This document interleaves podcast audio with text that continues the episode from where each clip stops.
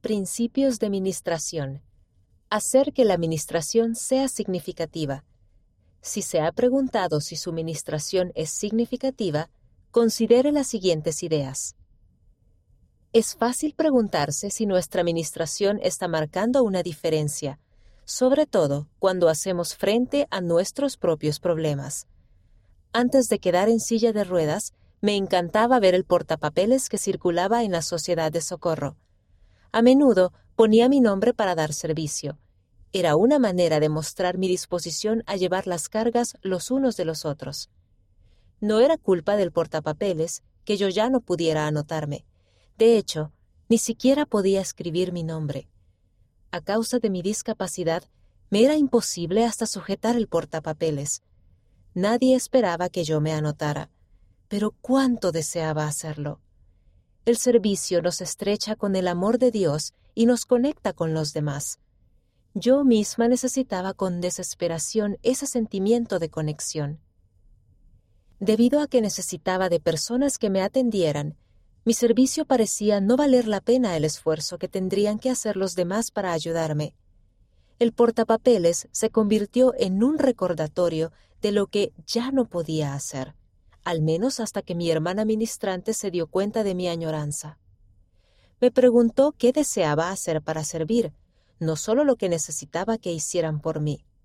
Después puso mi nombre en el portapapeles ella vino a mi casa y me ayudó a hacer la comida que yo me había ofrecido a preparar para otras personas. Nunca insinuó que yo tenía necesidad de tanta ayuda que no debía tratar de ayudar a los demás.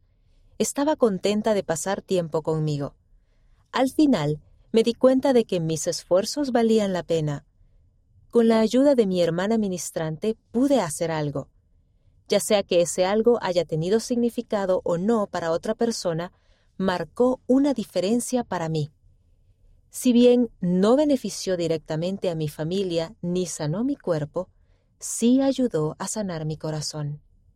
Emery Pugmire, Utah, Estados Unidos. Con su ayuda, eres más que capaz. Es común sentirse incapaz de hacer la obra del Señor. El profeta Enoch también se sintió así. Cuando el Señor le mandó que llamara al pueblo al arrepentimiento, se preocupó porque él no era más que un jovenzuelo y toda la gente lo despreciaba por cuanto era tardo en el habla. No obstante, el Señor le prometió que estaría con él y que su espíritu reposaría sobre él y que justificaría todas sus palabras. Por tanto, lo invitó, anda conmigo. Enoch fue obediente a lo que el Señor mandó y llegó a ser una gran influencia para el pueblo, no por su propio poder, sino por el poder de la palabra que Dios le había dado. Principios a considerar. Si se ha preguntado si su ministración es significativa, considere estos principios. Número 1.